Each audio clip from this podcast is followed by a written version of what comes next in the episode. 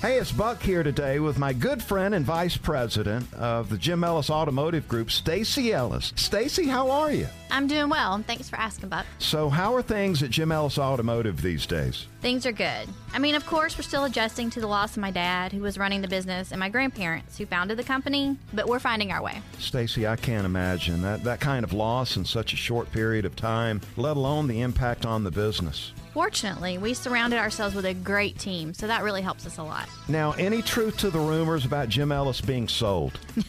We have no plans to sell the business. If anything, we're looking to grow. In addition to some new facilities, we're going to focus on what's worked in the past, making car buying quick, easy, and convenient. Well, speaking from experience, Stacy, I couldn't be happier with my recent purchase from Jim Ellis. That's great. Our motto is expect the best. Visit JimEllis.com. All the information you need is just a click away. Doesn't get any easier than that. Find your next vehicle at Jim Ellis Automotive.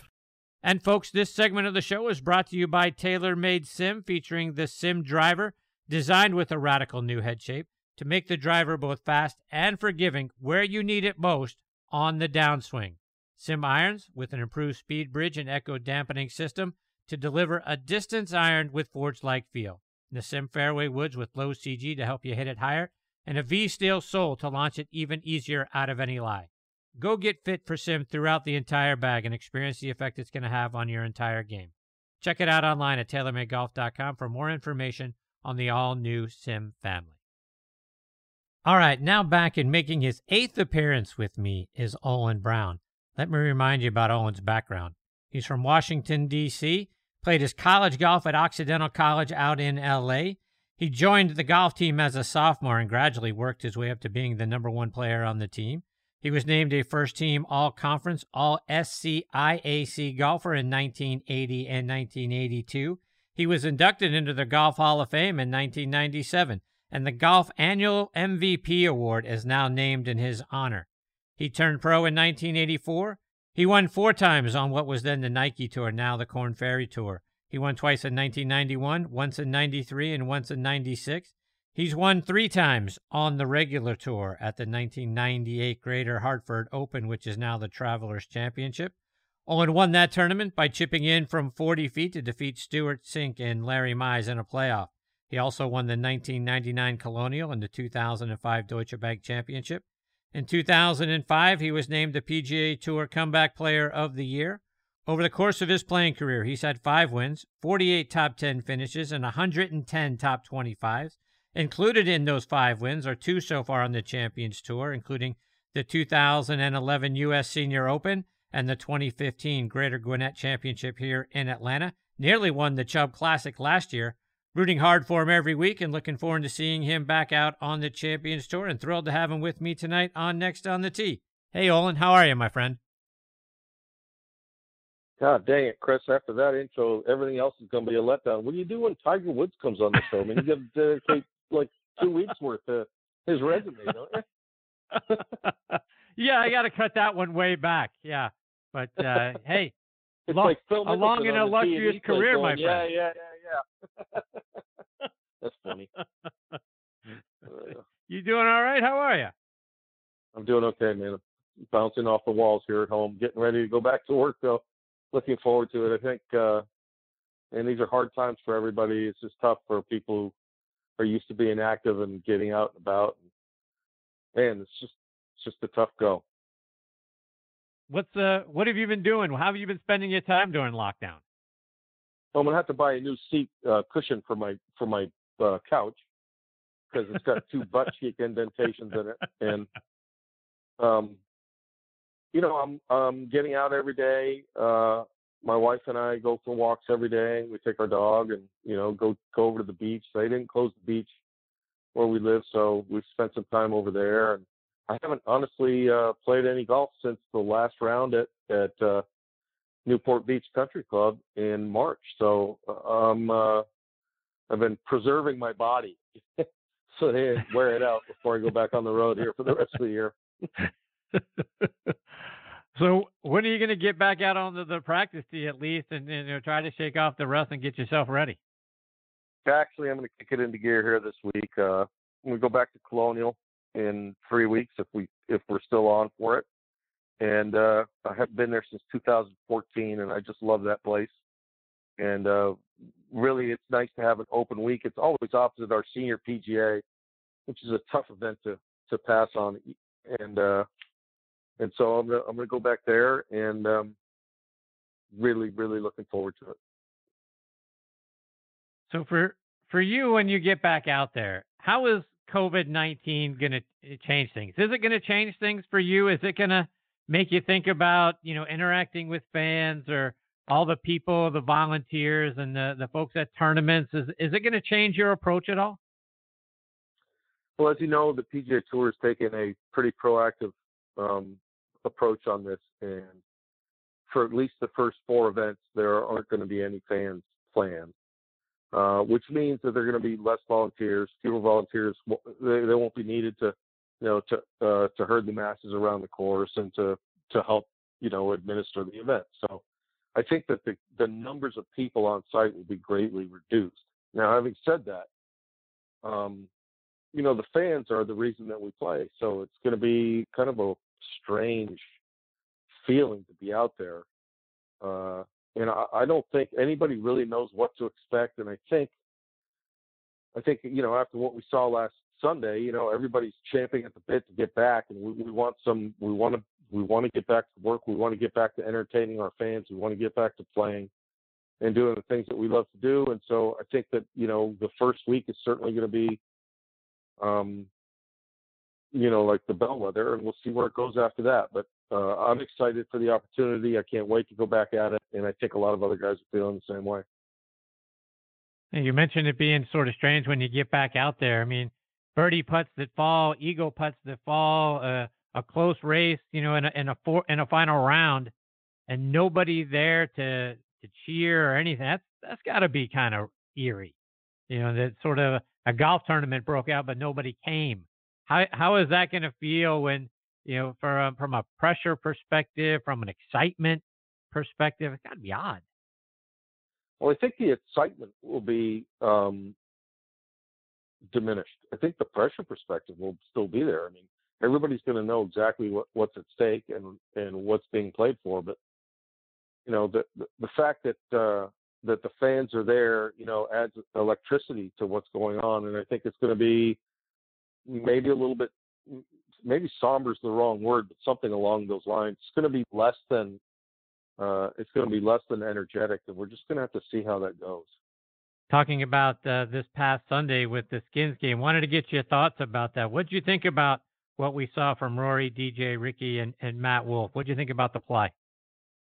Well, I thought that, you know, the guys weren't as sharp as they'd want to be, but, you know, there's not just a physical component to it, you know, with the practice and all that, but there's an emotional, mental commitment to being ready to play. And with all this downtime and all this question about if and when we're going to come back, I think guys have rightly taken some time away and, you know, tried to cool their jets, maybe relax mentally, so that, you know, because when we come back, it's going to be a big push, and there's not going to be any time off. There's going to be a condensed season, and guys are going to be pushing the limits a little bit more. So I don't think we saw their best golf. We certainly saw a lot of quality golf, but, you know, it was relatively inconsistent. And having said that, you know, I think a lot of people were really excited about the opportunity to tune in and see a great old golf course like Seminole on TV.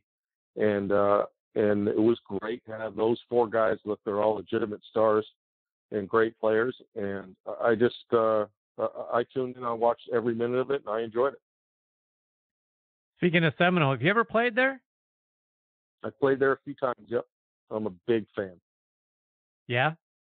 You know, because the course, I mean, this is our first opportunity, the viewers and fans of the game, our first real opportunity to get a glimpse of what that course looks like. It looks fantastic from what I saw on television. Talk about what it's like being out there and playing it.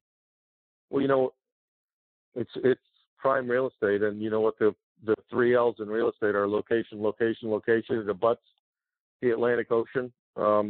It didn't show the elevation changes on TV like it is. There's a sand dune that runs through the north side of the golf course, and they're really only I mean, there's really some of the comments on Twitter that everybody was saying, wow, it's just a flat Florida course. Well, in fact, there are only 5 holes that are flat. The rest of them are along a hillside or uphill or downhill. And, you know, it plays according to the wind. Now, they've done a lot of work on it in the last 4 or 5 years. I know that Ben Crenshaw and his partner, Mr. Kaur, have come out there and kind of tried to restore Seminole to its past glory, and I think he's done a tremendous job. I thought it presented beautifully on TV, and I thought the guys put on a good show. So part of what we saw there, away the golf course aside, were 4 guys playing golf in shorts. When are we going to get to see more of that? I know the some of the rules have changed to let you guys do that in practice rounds or pro-ams. Are we inching our way there, Olin, where at least in the summertime you guys might be able to wear shorts? You have to believe that it's headed that direction eventually, and certainly the commentary by and large was tremendously positive about, you know, look, the argument has been for a long time that, you know, golfers in slacks are more professional than golfers wearing shorts. Well, I don't know, man. It's hot as heck in the summertime in a lot of places, and it causes people a lot of trouble. Look, I think people want golf to take a more relaxed approach. Historically, it's been a little bit staid, and we're trying to appeal to a broader audience. I don't see any harm in going to shorts whenever the players feel like doing. The caddies have been doing it for a number of years. I don't think anybody looks at the caddies and say they can't caddy anymore because they're wearing shorts. So, you know, we just have to be a little patient, see what the triggers are that get the tour to go to shorts whenever the players feel the need. Well, I want to switch gears a little bit. And we learned last week that the USGA is canceling qualifying for the US Open. Your thoughts on that ruling and some of the players that would typically get an opportunity that, you know, may never have another opportunity to play in the US Open that can typically go out there, qualify, and get themselves in the field. They may not get that opportunity this year. What are your thoughts around that? Well, I mean, the first thing that you would say is, well, you know, that's really too bad. The second thing you have to say is, look, they're trying to do the best job that they can with, given the situation. I mean, they, not only did they cancel qualifying, but they canceled the bulk of their championship season. We lost the Senior Open. The women lost their Senior Open. You know, a bunch of their amateur tournaments. They're holding basically, I think it's 4 of, you know, their biggest events, which are the men's and women's opens and the men's and women's amateurs, and the rest of it is a casualty of the times. And really, it's really sad. It's really unfortunate because, you know, golf has a lot of constituencies. You know, it's not just those 4 groups, but everybody looks towards the USGA. You know, they're in the leadership capacity in golf, and perhaps they feel like they're taking the appropriate approach on this. But I would have sure loved to have seen them make a bigger effort to include the rest of their championships. Now, it's very difficult to conduct 13 or whatever championships they do in such an abbreviated time. So I can appreciate that problem. And then I think that going to you know, whatever categories that they're going to fill the fields is an effort to minimize a lot of the issues that are related to this entire situation. And I think in all likelihood it's a one-off. I mean, unless the world's coming to an end, which is, you know, hey, at some point that's going to happen, but hopefully it's not anytime soon. I think that everybody's doing the very best that they can, and the USGA has taken this on as well as they can. And hopefully this is just one of those kinds of years where we look back and say, man, we got through that, and we're back to normal the next time around, next cycle. And Olin, speaking of qualifying for a U.S. Open, you won shot 59 when you were qualifying back in 2005 at Woodmont Country Club up in Rockville, Maryland. Finished birdie, eagle, eagle. Take us through what it's like to shoot 59. Well, Chris, I don't know if I've told this story to you before, but I mean, I didn't know I shot 59. I thought I'd shot 58. because I couldn't do the math during the course of the round, and I kept adding up my score going, that's 59. No, man, I shot 58, and it just wasn't right. You know, I just lost track. I was making so many birdies, and I finished eagle. I just couldn't add it up at the end of the day. But, you know, it's funny that you mentioned the qualifying thing and then my 59 in qualifying for the U.S. Open. I was talking to Doug Ferguson, another media guy, earlier today, and we think, he told me, we think that Michael Campbell qualified for the U.S. Open, and I was paired with him on Sunday when he won at Pinehurst. So speaking to your point about guys who aren't able to now qualify for the event, you know, there's an example with Michael Campbell having qualified vis-a-vis the European Tour or Australian Tour, whichever it was, I'm not sure, and then going out and winning the tournament. That's not going to happen this year. Right.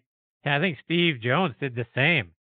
I'd have to go back and look that up. But, yeah, I think there was a couple of guys that have qualified and gone through and won.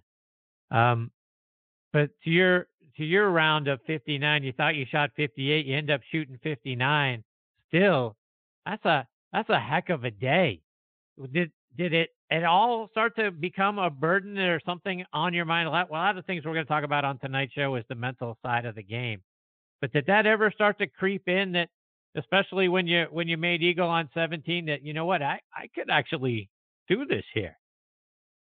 Well, but by the time I made eagle on 17, I knew that I was going to be good enough to. I shot 73 in the morning round, and it was one of those kind of things where I hit 17 greens, and the one green that I missed, I didn't get up and down. I had a 3-putt, you know, and I made one birdie, and I was just bent, and I was on the verge of withdrawing, and so I signed my scorecard and I'm throwing a fit. You know, I look, it's 103 degrees or whatever it was. My caddy was half, you know, lagging the whole day long. And I looked at the score or the guys when I was, you know, at the scoring table, and I go, what's the right way to withdraw so you don't get in trouble? So will you tell us, and then we tell them, and then you withdraw. So I said to him, I go, you know what, I'm gonna have lunch. I'm gonna think about it, and we'll, you know, I'll make my decision. But I was pretty much done. You know. Playing Congressional later that week, and I wanted to be. It's Washington D.C. It's my hometown. It's really hot. I didn't want to be fried out. I was already half bent from playing poorly in the morning, shooting a poor score in the morning, and so I went and had lunch. And I'm sitting there with a buddy of mine and my caddy, and I start talking about what I was doing. I think I'm going to bail. And it's 2005. My son he's 16 years old. My daughter is 13 years old. You know, I tell them things like, you know, look, it's not always going to go your way. Things aren't always easy. You know, when things aren't going your way, that doesn't mean you just pick up your toys and you move on to the next level or next place. And you got to hang in there. You got to show up. You got to put up. You got to deal with it. And I look at my caddy and I go, you know what? I thought I was going to withdraw, but I'm not sure that I can face my kids and tell them that they can never give up if I walk away now. And he looked at me and, to his credit, he said, you know, oh, you're right. And so I said, I'll tell you what we'll do. We'll play 9 holes, and if I'm out of it then I'm out of it, and it doesn't matter, and then we're done. And he said, okay. Well, I shot 30 on that 9, and we made the turn. I looked at old Buck, and I said, we can't quit now, can we? He says, nope, we got to keep going. And I birdied a couple holes to start the back 9, and then I had a little lull. But then I finished, like you said, I finished birdie, eagle, and shot 29. And, you know, it's a sports psychologist dream, right, is to have a round like that, because I was lost in what I was doing. I had no idea what score I was shooting and how well I was playing and how easy it was, you know. And it was such a kind of like a 180 from the morning round where I played really nice golf and got absolutely nothing out of the round. And it, you know, it's one of the reasons that the great players succeed, you know, like Tiger, like Tom Watson, like Jack Nicklaus, like Phil, like all these guys who are elite players, is that, you know what, they never give into the game. Now, the game isn't always going to give you what you want. It's not going to give you always what you earn, but you got to show up. You got to go through the motion. You got to make your best effort. And when you do, all of a sudden things like that really do happen. And, you know, I had no idea really at the time how important that was. You know, first of all, 59. Okay, the 59 didn't mean that much. What meant something to me was that I qualified for the U.S. Open. I wasn't exempt at that point, by the way. I was playing on a 126 to 150 category. I was 126 or 7 that year. I can't remember. I was getting into a lot of tournaments, but it was when I got in, I could play. I didn't get always my choices, right? But, you know, going down and playing Pinehurst and then playing so well, I was leading, tied with Rockler after the first round, tied with Retief after the second round, played with Retief on Saturday. He's leading the tournament. I end up playing with Michael Campbell. He wins. I butcher Sunday. But, you know, going through that and being that far up the leaderboard at that venue in those conditions had a lot of legs. And even though I crashed on Sunday, you know, later in the year, I got into Deutsche Bank. Seth Wall gave me a sponsor, I got into Deutsche Bank. And, you know, after 27 holes, Tiger's leading after the first round. After 27 holes, I'm tied to the lead. I'm leading after 36. I'm leading tied to the lead after 54. I end up beating Jason Bone by a shot. And I wouldn't have been able to do that without having gone through what I went through at Pinehurst. I wouldn't have been able to do that without having gone back and playing the second round of the qualifier that Monday. So, I mean, these things are all interconnected. And, you know, you get the opportunity to talk to younger players, and they ask you about things that matter. You know, that's a story that I can relate to somebody that will have legs and may make a difference. It may resonate with somebody to the extent that, you know, they understand the level of commitment that it takes to play good golf all the time. And without, you know, wandering off the reservation or whatever, I mean, there was a moment when I was watching Tiger Woods way back. I mean, it's probably 18 or 20 years ago now, where he was winning Bay Hill. And it was one of those crummy winter days in Orlando. It was raining. It was in the 40s, and he had the flu. And he was walking off. He's to the side, and, you know, he's going into the portalets. He was throwing up, and he was just feeling awful. And it occurred to me at some point during that round, you know, and watching what he was doing, because a lot of people would have mailed it in, right? They would have withdrawn, or they would have shot 80 like I did Sunday at the US Open or whatever. But Tiger didn't want to lose. And in fact, he was gonna drag himself around the course. And it occurred to me during watching him play that round that he might rather die on the golf course than lose that tournament. And that's why he's Tiger Woods, and that's why he's the greatest player of our generation. You could see that with great athletes. If you watch the last dance, this thing with Michael Jordan the last few weeks, I mean, you definitely get that impression from him, from watching him. You know, there are certain athletes that are above and beyond and separate themselves from everybody else. Michael Jordan, Tiger Woods, you know, a guy like Roger Federer or Rafa Nadal, or it would happen if you're a tennis fan. To be able to see three of the greatest players who've ever played the game all at the same time. Their careers are overlapping, Nadal, Djokovic, and Federer. It's just phenomenal. And that's why we love sports, you know, and that's why last Sunday these four guys went to Seminole, and we hadn't seen any live sports in a long while, and 2.5 million people put their eyeballs on the TV. We wanted to watch that. And this weekend up at Medalist, we can have Tiger and Phil pairing up with Peyton Manning and Tom Brady, and that's going to be an incredible event as well. So, well, we've got a lot of good things happening. We're going to come out of this awful time. We're going to have to reboot what we're doing. We're going to have to get back after it again, and we're all going to have to pull together and pull off a half a miracle to get back to life as what we used to think is normal.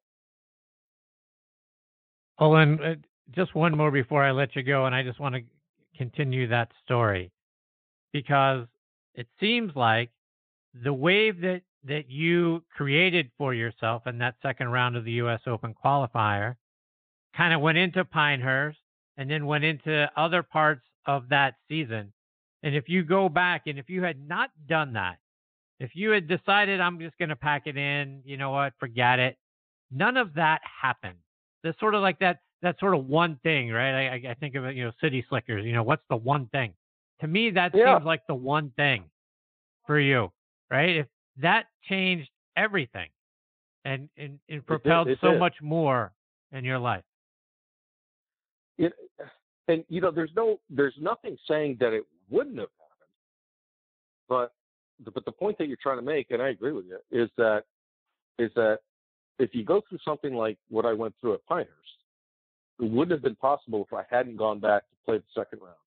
And there's no question that I was better prepared for being at Deutsche Bank.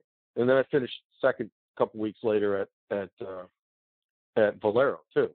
So I mean, I had in a stretch there of a couple of weeks, something clicked, and you know, it went my way. But there's absolutely no doubt there are moments that, and you could see them happening. I mean, you see it in the Ryder Cup or the President's Cup, you know, where players have these moments, and you could see where at that moment something's happened that you could put your finger on it. You could say, well, you know, that's going to be meaningful down the road. And you've heard it thousands of times about players who have done something at an event and say, and the question is, how did you do that? Well, 4 months ago, when I was in this situation at X place, I was presented with a similar situation. And this is how I handled it. This is what happened. And I knew that I could get through it. And it translated, it traveled to this point in time where it was extra meaningful. And so this is the whole principle of commitment, right? If you're committed to something, it doesn't matter, you know, what it is, whether it's your schoolwork or your job or your relationships or your friendship, whatever it is, if you're committed and you're consistent, then those things have legs in the long run. And well, I tell you what, there are these moments that occur to people. They don't always occur to you at the moment, but sometimes in retrospect, where you can identify it and say, you know, that was the moment that meant that I understood it and I figured it out. And it doesn't always stay with you, but for that at that point, it made the difference. Oh, before I let you go, how are things going with your son? How are things with Olin Browne Jr.? He's doing great. You know, he's a little disappointed because there's no qualifying school this year and there's no way to get to the tour. He's gonna try and work his way out of the Korn Ferry. He played Korn Ferry last year and had kind of a miserable year where he didn't play as well as he would have liked. But you know, he's got the feather in his cap. He understands why the things went the way they went last year, and he's got that year under his belt. So what he wants to do is get back there and get to building the resume again so that he can get to the next level. Because the ideal is not, you know, that's not the end game, Korn Ferry Tour. The end game is to be on the PGA Tour. You know, that's been put on hold. So everybody's progression is a year later now, or a year delayed. And it's just the times that we're in, and you know what? Some people are going to survive that, and some people aren't. And hopefully he's going to be one of those that survives it. Well, let our listeners know, how can they follow you both online and on social media? Yeah, I'm on Twitter at Olin Browne, and I have an Instagram account. I don't even know what it is. I'm never on it. But I like talking about stuff, and if people want to ask golf questions, check it out. I'm happy to answer them. And, you know, Chris, it's always great to be part of your show. Thanks for inviting me. I can't believe this is my 8th time on your show. Why do you keep inviting me back? I don't get it. We talk about the same fantastic. Stuff. We talk about the same stuff. It's all great stuff. So, that's why every single time there's something new to learn. And just like we just learned about, you know, what happened to you with the qualifying and all of that sort of thing. That's a fantastic story. And that's something that's going to resonate with a lot of listeners. And if we didn't have you back, like if you didn't go back for your second round, we never would have got it. So thank you so much for sharing. You know what? I hope it helps somebody, because you know what? Every single player of every single sport who has accomplished anything has a story just like that. I mean, every single one. So it's not unique. And you just got to find out what that moment is and identify it and put it in your quiver and use it when you can. Thank you, my friend. Thank you for being generous with your time and coming back again. I'm already looking forward to number 9. I hope that's real soon. Pleasure, man. It's great being with you. Number 9 was my number in high school, so it'll be a good time. We'll do it again. There you go. You bet. Take care, my friend. Stay safe. All the best to you and your family. Be well. Likewise. Thanks. See you. Bye. That's the great Olin Browne. That story is absolutely fantastic. And you can expect to see that in a highlight reel from this show, because that's a great story and a fantastic guy who told it. And that's sort of the thing that I try to keep in mind a lot. What's the one thing? what's the one thing I, from ever since I saw it on City Slickers, I keep that in mind. What's the one thing? And there it was. That's the one thing for Olin Browne. And maybe he's right. Maybe that's a theme that we need to have for future shows and talk about that with some future guests about what's the one thing that got them where they're, not only where they're at, but what's the one thing that turned things around that might have been the linchpin in their careers to get them to where they got to. That's a fantastic story. I love that. Look forward to catching up with Olin again real soon. He's just fantastic. He's a treasure. Hey, it's Buck here today with my good friend and vice president of the Jim Ellis Automotive Group, Stacy Ellis. Stacy, how are you? I'm doing well, and thanks for asking, Buck. So how are things at Jim Ellis Automotive these days? Things are good. I mean, of course, we're still adjusting to the loss of my dad, who was running the business, and my grandparents, who founded the company, but we're finding our way. Stacy, I can't imagine that kind of loss in such a short period of time, let alone the impact on the business. Fortunately, we surrounded ourselves with a great team, so that really helps us a lot. Now, any truth to the rumors about Jim Ellis being sold?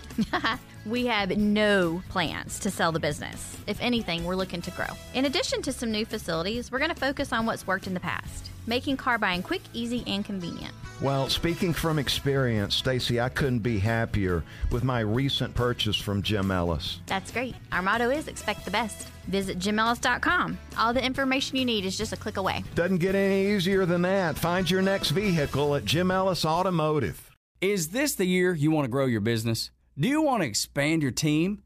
Build a new office? Hey, it's Tug, and I want to tell you about First Liberty Building and Loan. Aren't you exhausted by going to lenders, building a relationship, and a week later, you're dealing with a new person? You won't have to with First Liberty Building and Loan. The Frost family has been helping businesses grow since the 90s, and they can help you too. They know the patterns, they know the ebbs and flows, and they know business. Now the Frost family wants to know you. FirstLibertyGA.com. Buying a building, building a building, buying a franchise, or expanding. Reach out and spend 10 minutes with them. See if you're a fit for them and if they're a fit for you. FirstLibertyGA.com. By the way, if you're a young banker and you want to work with a team that's faith-friendly with a culture of excellence, First Liberty might be a good match.